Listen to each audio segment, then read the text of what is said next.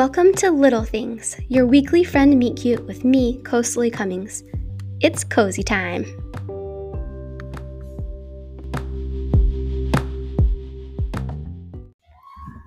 Meg Conley is a writer, speaker, and community maker. She has been writing online since 2011.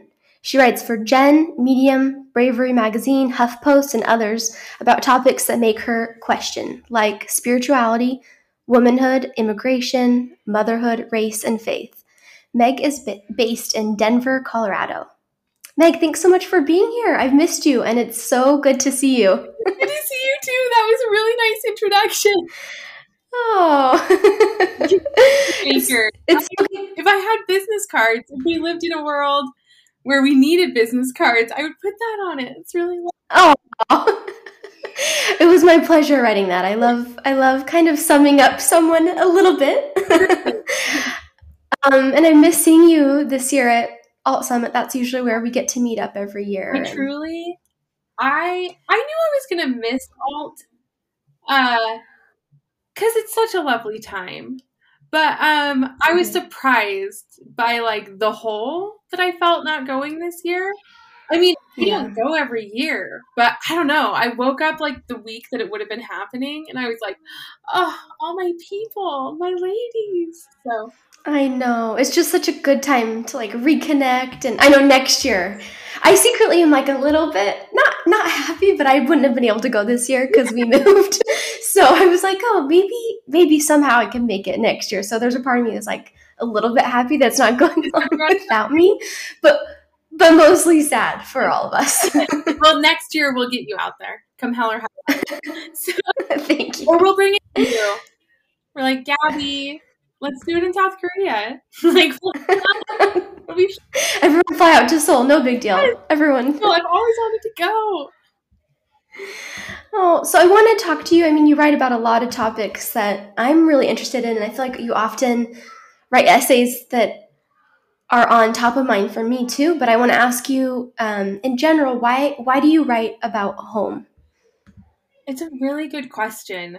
Um, I've been asking myself this. I think I have two answers, if that's okay.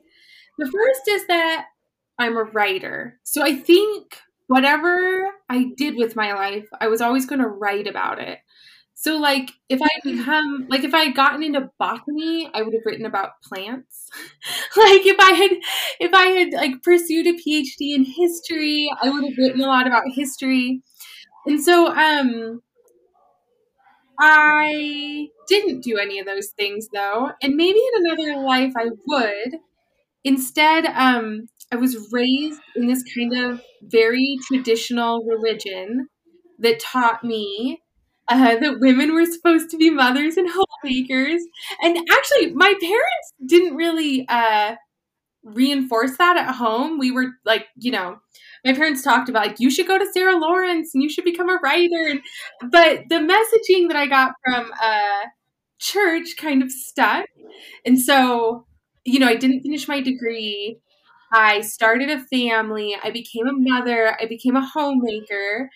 And um, and then I realized, well, uh, it's not that. Sorry, you're at home. Baby Swiftly crying at home. It's a, it's an off day. Sorry, Meg.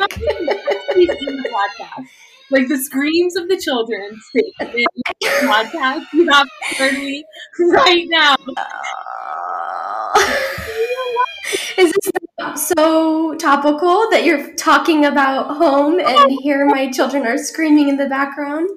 well, yeah. So what I did was I started building a home, and you know, I found, you know, I, I came to it later that like, like I am a mother, but my purpose is not motherhood. Uh, homes are important, but women don't need to be like what is centered in the home to make it important. But even as I came to those realizations, I became like more fixated on the home. even as uh, I had this paradigm shift that maybe freed me from the way I'd been taught about it. So I am a house woman. I don't know if I'm a homemaker, um, but I am just obsessed with the home. Um, the other reason I think, and I actually just wrote about this on my newsletter, but I think the other reason that I write about home a lot is um, I was raised in the suburbs. It's like Southern California suburbs. And there are these places that are ostensibly centered around the home. Like the suburbs exist for single family homes to live, like to be placed one next to the other. Um, but like the sidewalks are always empty in Southern California suburbs. Like there's there are each home has its own culture, but there's not uh, a capital H home culture that connects all these homes. Uh, unless you consider commuter culture a home culture. And so um, as a kid, I was always and you know, I didn't have the words for it, but I was always hungry for this shared story that connected my little single family house to another little single family house. Um, and I couldn't find it. And so I think that's another reason that I write about home is I'm desperately searching uh, for the shared stories that like will create a cultural fabric. Um, not just in the suburbs, obviously, but like in the cities, anywhere where there's a home, uh, duplex, multi home, single family home. Um, I feel like in America, uh, we're we're missing elements of that shared story or they're there and we no longer acknowledge them. And so i'm i'm writing to fi- try and find it i think. So so yeah that's why i write about. Home i'm obsessed with it. You are. I love it. I am too. It's super fascinating to me. And i think once i you know i was raised similarly mm-hmm. um and sort of feel like i was and i don't really like this term but I, I don't know like i was raised to be a like homemaker. Right. In every sense of the word, like to create that space, to create the pe- the people within it, to create just everything that encompassed. And it wasn't until I was, you know, fully signed up for that and people, uh, you know, I started making babies and they were part of it. That I, it started to get really real, and I realized how alone I really was and how there was just such a disconnect where I realized, you know, on walks, we I kind of started having children when we lived in a big city in New York City, and I remember just going on these walks and feeling like looking in people's windows and seeing other people about their business and nannies and moms and dads and thinking we're all we're all doing this, but we're all we're all doing this alone. I don't know. It was just like this really kind of dis- disheartening, but also really curious thing for me to realize that we were like where were the people where were the other people doing these same things as i as i was doing well and it's interesting because you know and again uh, i actually just heard uh, an essay about this uh, with human parts on medium but i write about how when my family we'd leave the california suburbs like to go into la on the weekends and I would find shared stories there, like communities that were sustained by shared stories. You know, like we'd go eat at a Jewish deli, and it's like this like shared cultural understanding that obviously is not my culture and I you know, I could eat the delicious sandwich but like could not claim the culture, but I was ex- exposed to communities that did have shared stories. Um and i think that that because uh, i think sometimes i think if my parents hadn't uh, helped introduce me to other people's stories i would have felt like this um, mostly white suburban disconnect i felt was the american story but it's absolutely not. There are a lot of shared stories in america. Um, i think that some of us have forgotten how to access them or the only shared story we've been willing to access for a long time is like American exceptionalism, which is uh you know racist and imperialist and colonialist and it doesn't um it doesn't it's not really a shared story that uh, sustains it's a shared story that hurts and so um mm-hmm. and so i think that's that isolation you're talking about too, right? Because especially once you decide mm-hmm. that's not a shared story you want to be a part of, um, it's a little confusing to know where to start uh, in a lot of parts of America. Yeah, I mean, I think I heard I heard a lot of stories growing up, and I think my family was really good about telling the stories of like my grandparents and great grandparents and and back and my parents each of them respectively were very proud of where they came from however humble and um, how you know both families had immigrated or um, moved across America to find a better a better life and more opportunity. Um, so I felt like a really strong sense of like the uh, family culture identity with my Norwegian heritage, and on my mom's side, she has Spanish and Basque, and um, that's something that her family is like very proud of. And same on my my dad's side, that Scandinavian heritage explains a lot of like the personalities in the family and the hard work ethic and stoicism and, and maybe some of the the pride even you know? And i think and having that has helped me understand um, family and relatives more and given me a, a sense of place a feeling of place. But then when you are in turn in charge of creating that on your own and trying to figure out what you're going to leave behind or keep or recreate from your faith culture or your family culture or what you've seen in the outside world it's it can be really overwhelming. Like what what do you what do you hold on and what do you leave behind yeah well and it's very overwhelming because everything that you're describing i mean i had two uh but again it was like this like individual family home culture that didn't connect uh, to the other homes around me.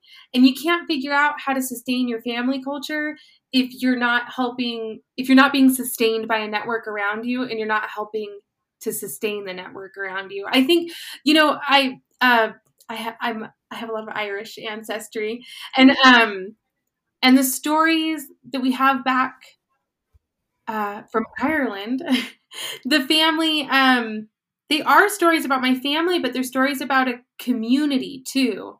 And I think that I think that home culture needs a strong home culture needs a community, and so many of us have tried to be um, like self-sustaining power sources um, with our own, within our own little four walls, like and uh, like the nuclear family as a power source, and um, it it just doesn't work. And so um, it's I think it's especially hard to figure out what pieces of your family history to bring into your home and let go uh, if you're doing it in isolation. Um, I think America right now is trying to find more inclusive shared stories. And uh, I think we're trying to weave like a brighter, uh, more rainbow flecked social fabric that connects one home to another. Um, but but I, I do think that we have to be actively engaged in that work for it to happen. Um, and so yeah, that's kind of that's kind of what my work is like turned into at least like examining, if not helping to try and push forward a little bit. We'll see. Yeah. Yeah. You and I we overlapped in the Bay Area for I think a couple years and we were able to spend some time together there, but since then we've both moved to other places and I wanted to ask you now that you live in Denver after living in Oakland, how how have you made a home in Denver? And then and then and then also the follow-up question that is because I mean I love following you on Instagram and Twitter and everything. And I also love you in real life.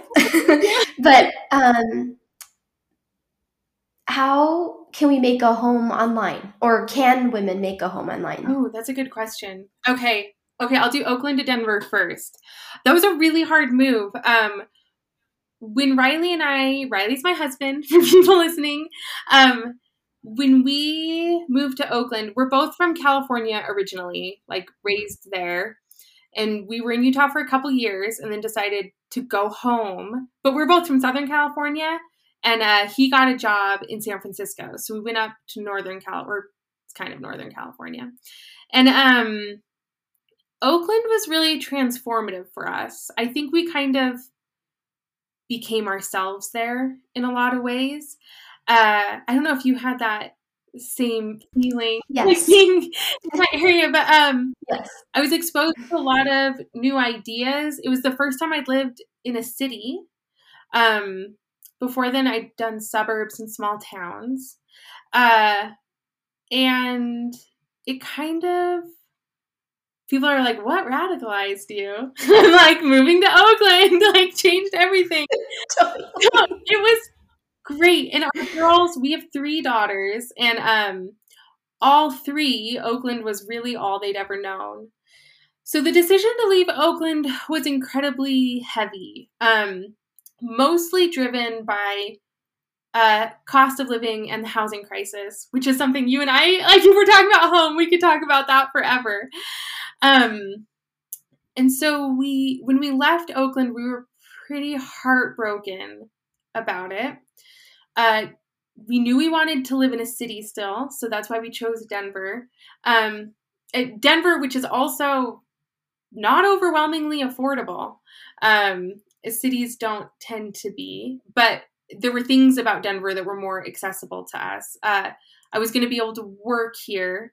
Uh, one reason we decided to leave Oakland was we could not afford childcare there, and Riley. Uh, Riley's commute was only nine miles to his office, but it was often an hour and a half each way because um, he'd have to go across the Bay Bridge, you know? And so, um, one reason we decided uh, home wasn't home unless I could write and work. And so we moved to Denver to make a home that fit me too, and not just the kids and Riley. Um, so I'd say that in making a home in Denver, a big part of it was figuring out what I needed to be home. And I need my husband and I need my kids, but I also need my work. Um, another thing that was incredibly important to us was that we live in a city and that um, my kids had access to experiences different than theirs. I want them to know people who are not like them um, because, in no way, shape, or form do I want my kids to think our family is like the standard. Um, mm. Like, we have a lot of love. The love we have might be the standard, but the way that our family is composed is not the standard. The way we look is not the standard. And um, of course, that's accessible everywhere. We have found that uh, experiences like that are more accessible within a city.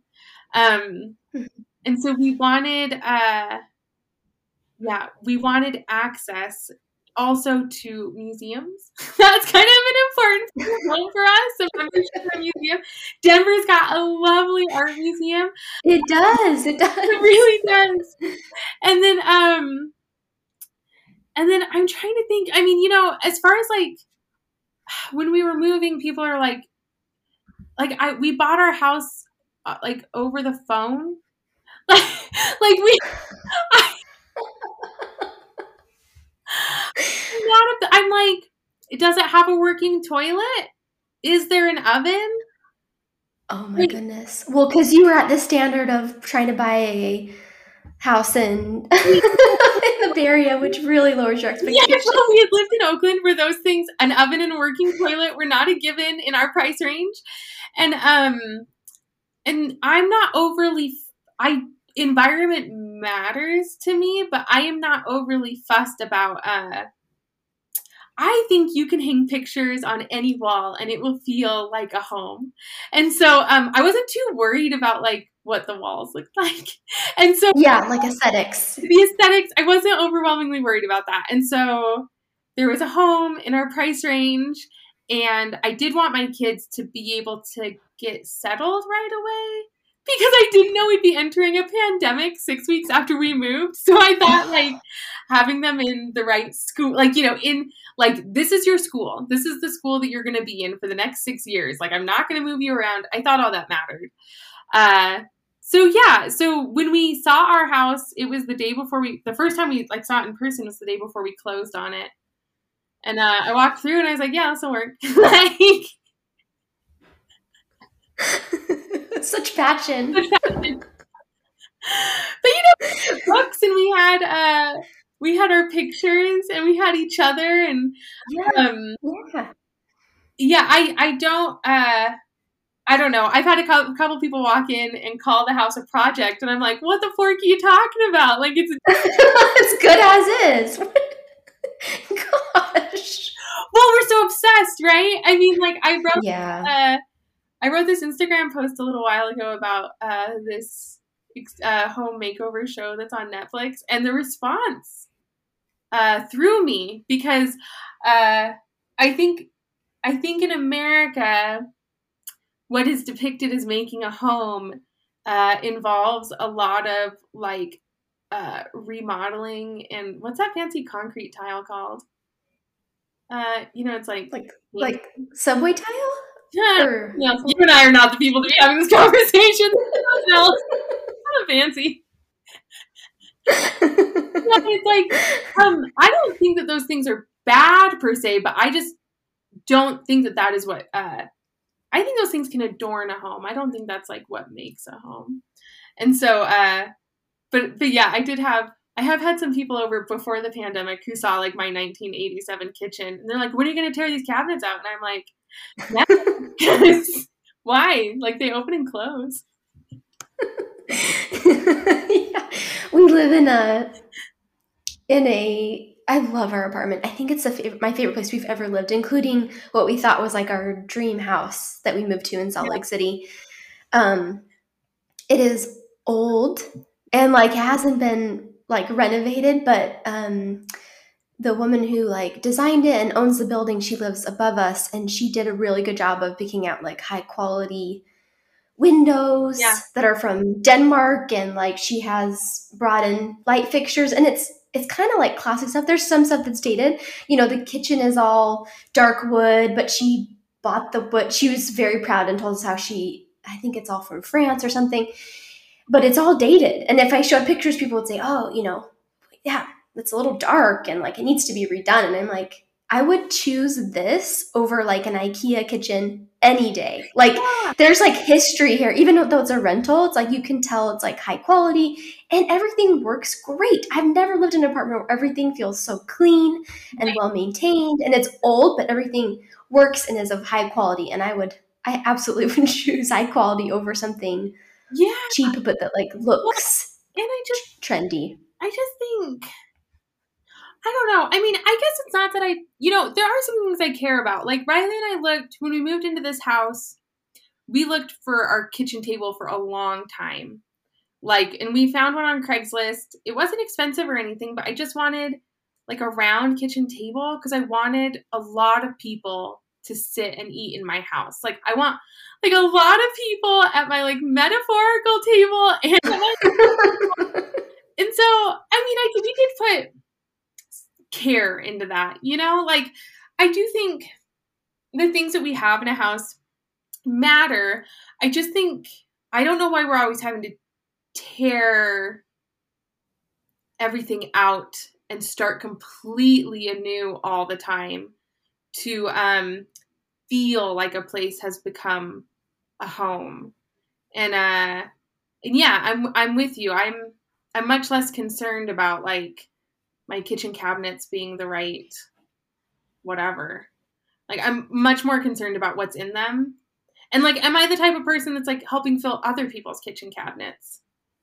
I don't know. Like that's homemaking, right? Like I think so much so often we talk about homemaking like it's exclusively uh keeping a house clean and decorated and I think that can be part of it.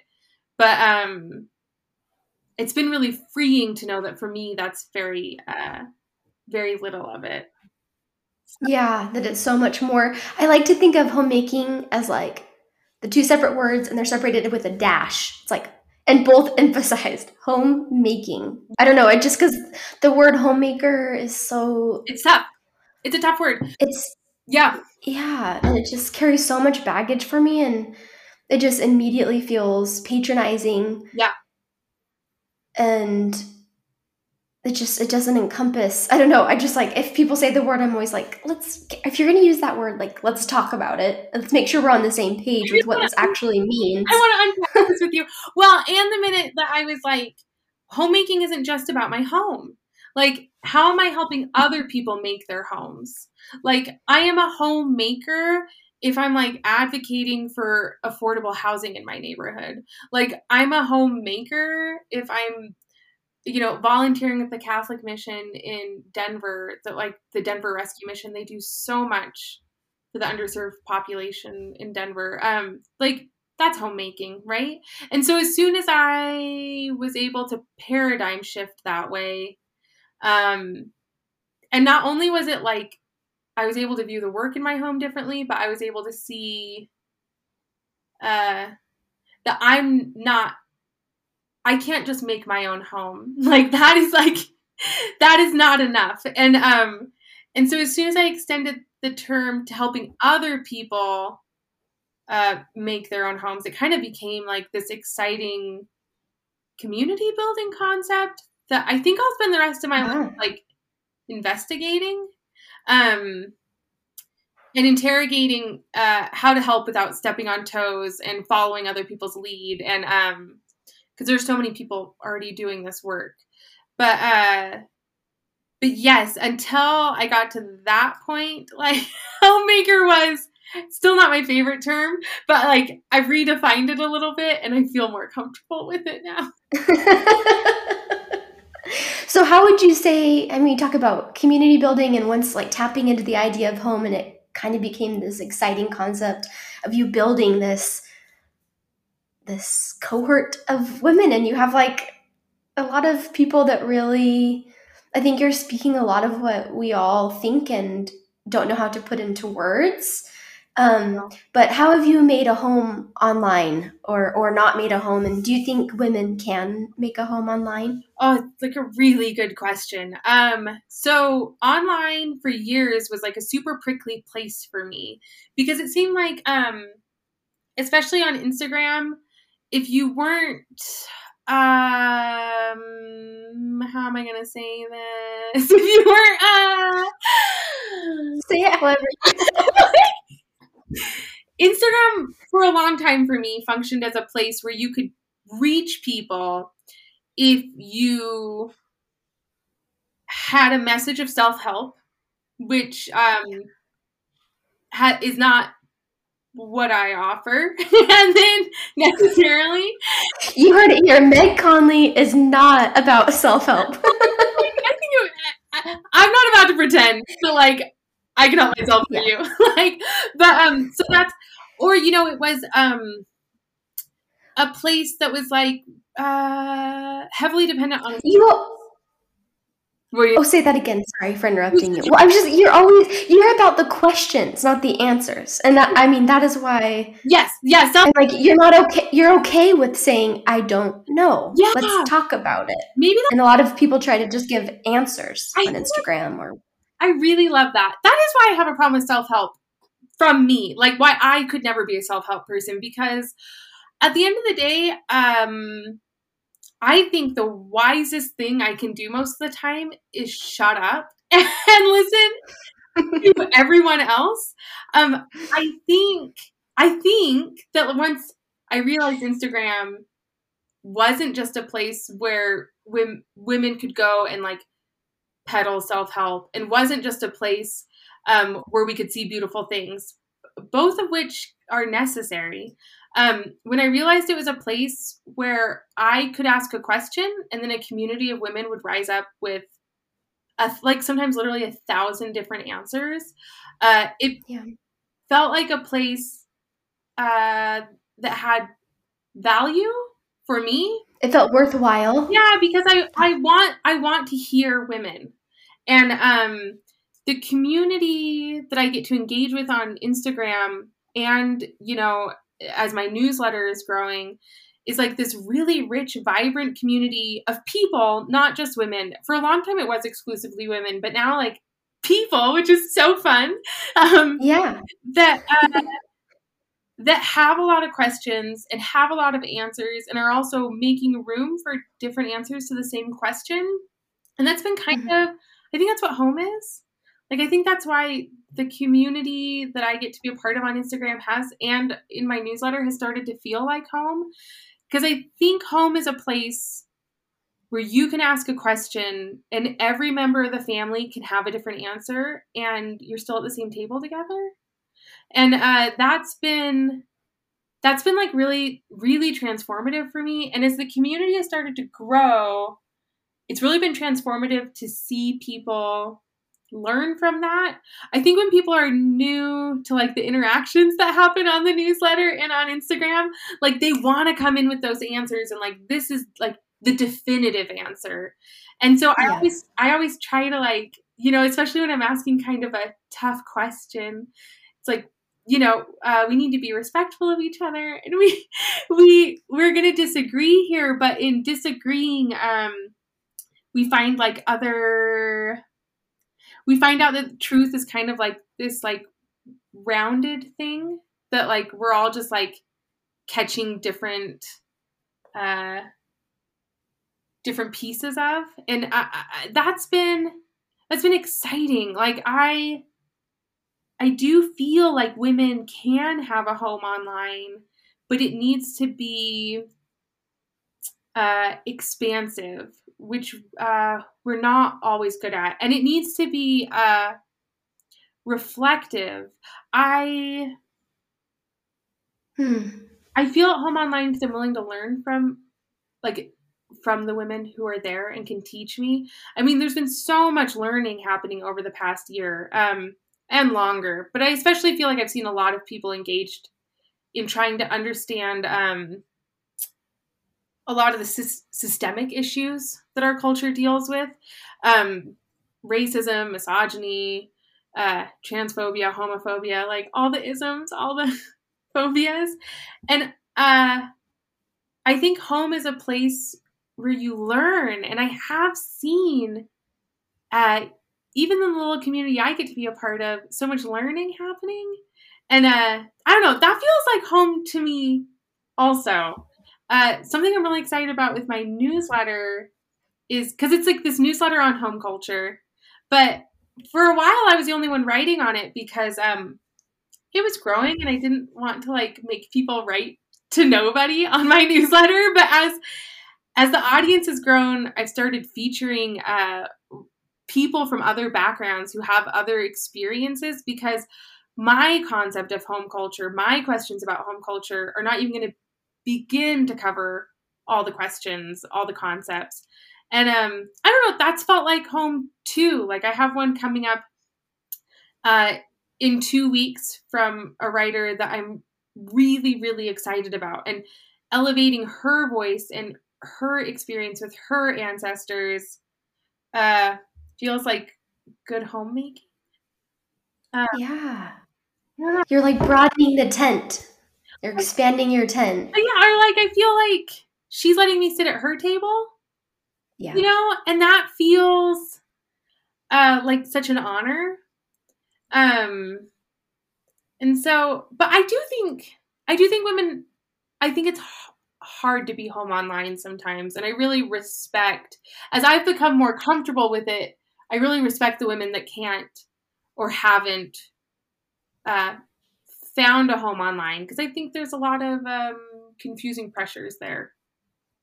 No. Yeah, sometimes even just feels blatantly unsafe. Oh yeah. Oh yeah.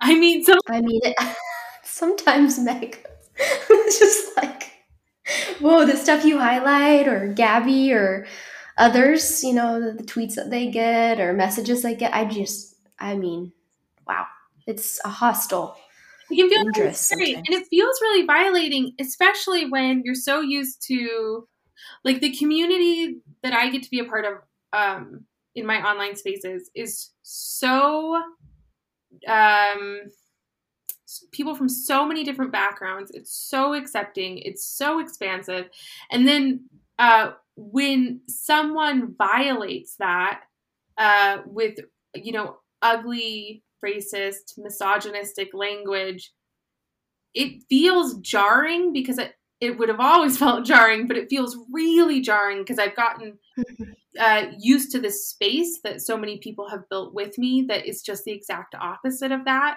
And then I, rem- you know, when that ugliness comes in, I remember, oh, uh, this, this is always out there. Uh, and we've kind of uh, created a space where I'm able to forget that sometimes. But yeah, some of the emails I get in response to things I write are uh, a, little, a little bit scary. I actually shut down my Facebook because of some uh, harassment that I was uh, dealing with, and I I just wanted to like limit the digital footprint, but um, it's hard to do because it's like this is where my you know all my writings online and so you you're constantly like weighing is it safe for me uh to be online and if it's not then like i literally can't work. So that's uh that's not gonna uh fly. So uh so yeah no more facebook now but i still have other things so. Yeah. Oh wow. That's sorry to hear that. That's intense. Oh. i mean it i mean and you, you knew this already but if you're writing things that are having that strong of a reaction i mean it's like obviously you're hitting a pressure point that we're grateful that you're hitting and um, that you're being brave and, and saying those things. I think it's hard for a lot of the rest of us writers to know. I don't know. I, I have a hard time putting those things that feel so like tender or vulnerable like out there because of fears of like of not being liked of not being received well right. of of being perceived as like oh that's I just do hot top, you know, I, I, don't know. There's all sorts of, but then it's probably just a, just, yeah, just more the fear of like, is this safe? Um, which is really sad. Everyone should be able to have a voice. It's really uh, so disheartening that, you know, there's so many voices that we need to hear, but it's just, they don't, we don't have a voice unless we have to make it. We have to, yeah, we have to speak louder so people listen you have to clear the path. I mean, I'm really into persuasion. I really want to persuade people. I don't want to beat them over the heads like with my um convictions all the time. But you know, sometimes like a little hitting over the head like I guess is called for, but I mean, one example is I did this series of essays in my newsletter on home ownership in America, and I kind of um it was like I think there were three newsletters in the series, and each one kind of uh, picked apart like the cult of homeownership in America, and it showed like uh, the racist foundations of like you know uh, it discussed redlining and um, how like uh, HOAs like housing covenants were started like by racist white people to keep people not like them, you know, out of the neighborhood. And um and then it it unpacked the fact that, you know, generational wealth is built through uh, home ownership often, and the people who can access home loans are the ones who are going to build generational wealth. And you know, generational wealth here just means that like maybe you can help your grandkids with college. I mean, I'm not talking about like Bill Gates, like I'm talking about like um just enough to protect your either your children or or their children from um, predatory predatory uh, lending practices, whether we're talking about student loans or home loans. Mm-hmm. And that got uh, I felt like it was a really even-handed analysis. It was received really, really well by most people. And then there were some people who were really, really angry because they felt like I was trying to take their accomplishments away from them like um by saying that like listen at the end of the day like the way that America has treated mortgages and neighborhood boundaries is like based in this very racist past and present and um and I I I'm not trying to take anything away from anyone. I want people to understand that there's so much more to give. Um and that like home is not a limited resource and that everybody deserves a home and everybody deserves to be part of the community and everybody deserves access to the tools that so many of us take for granted in finding a home um, but but i do think some some people get ruffled because they feel like my writing is uh, trying to take take and i feel like my writing is showing that there's just a lot uh, to give like more than enough to give but uh, some readers agree to disagree on that. Everyone's welcome. You can agree to disagree. Just subscribe to Meg's newsletter, please. Follow her on Instagram and Meg Conley. I have had to ban a few commenters and block a few people sure. on Instagram, but for the most part, I, you're right in that. Like, I do hope uh, that the people who are not violent in their response, and I don't have to block uh, do think about it and do come back um, because uh, yeah i mean it was that the home ownership series for example did get some very negative reactions but it's much uh, more important for like as a white female who has had access to home ownership to be writing that newsletter um, than requiring the people who have been harmed by the system to stand up for themselves and have to write that newsletter. Like, I, I there's not much that I can do um, to end like systemic problems except for speak up about them and make a lot of space so that people are thinking about them and working with me to end them. I mean, like all together, we can do a lot. Uh, me personally, like my hope is that I'm creating the space so people like feel like they can join me in the work. Um, and and and I think I have seen some of that. Uh, I I do think I've seen some some hearts changed. Uh, but we'll uh, we'll see. Like, and when it, when there's a call to action, like when I ask people to help me, um, you know, raise money for a specific issue or get to work in their own communities working and you know i suggest um like accessible uh, affordable housing organizations they should reach out to and things like that i do get a lot of emails and dms from people who have started to engage like in the actual day-to-day work which i don't know it's kind of it's kind of cool It's really cool. yeah, no, that's really, really cool. Uh, this is, I mean, it's tying back to the idea that being a homemaker is not about just making your own home. That we're all interconnected and, right. um, you know, when we embolden each other to like speak up for people who don't have vo- a voice or bring, you know, amplify voices that others wouldn't normally hear or bring up issues that a lot of us don't deal with on a day to day basis. Like, that's absolutely homemaking and home building. I hope, because that's the only kind of homemaker I'm ever going to be. You're a good cook too. Actually, that's true. That's true. I'll take it. you like food and you like to cook. yeah. We share that. Oh, Meg, what are you work? What are you working on right now, and where can Little Things listeners find you? Okay, so um, I know I've mentioned it a million times, but I'm really really excited about my newsletter. It's Stay at Home Meg. It's on Substack. So megconley.substack.com, I think, or substack.megconley.com. I think it's Meg. I'm double checking it for you. I'm going to double check and make sure we're sending people to the right place. Yep, it's megconley.substack.com. Yes, so I write about home culture there. And then I also um, amplify and share voices that are not mine, writing various aspects of their home culture. Um, it's that series is called At Home With, and we have our second entry in that coming out uh, the end of this month. And then I uh, also write on Medium, and I write a lot about women's issues there, and a little bit about politics, um, kind of more about cultural culture generally. Uh, I'm working on a book so we'll see how that goes.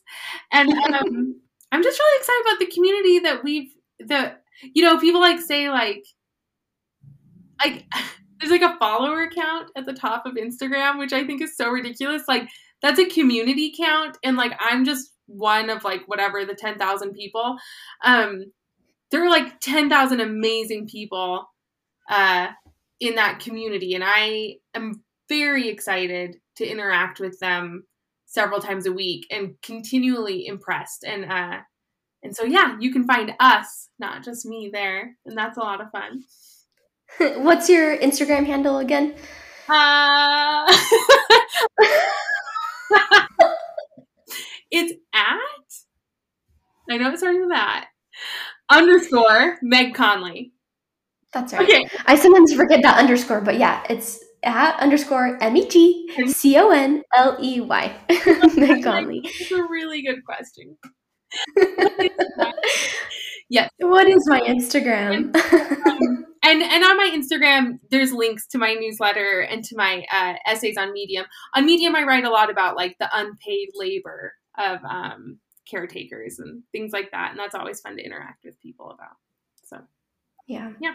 Thank you so much for being on the show, Meg. It's so good to see you too. I'm going to come visit. without my kids. oh, please do. That would be amazing. We would have so much fun. We would go to so many cafes. It'd be great.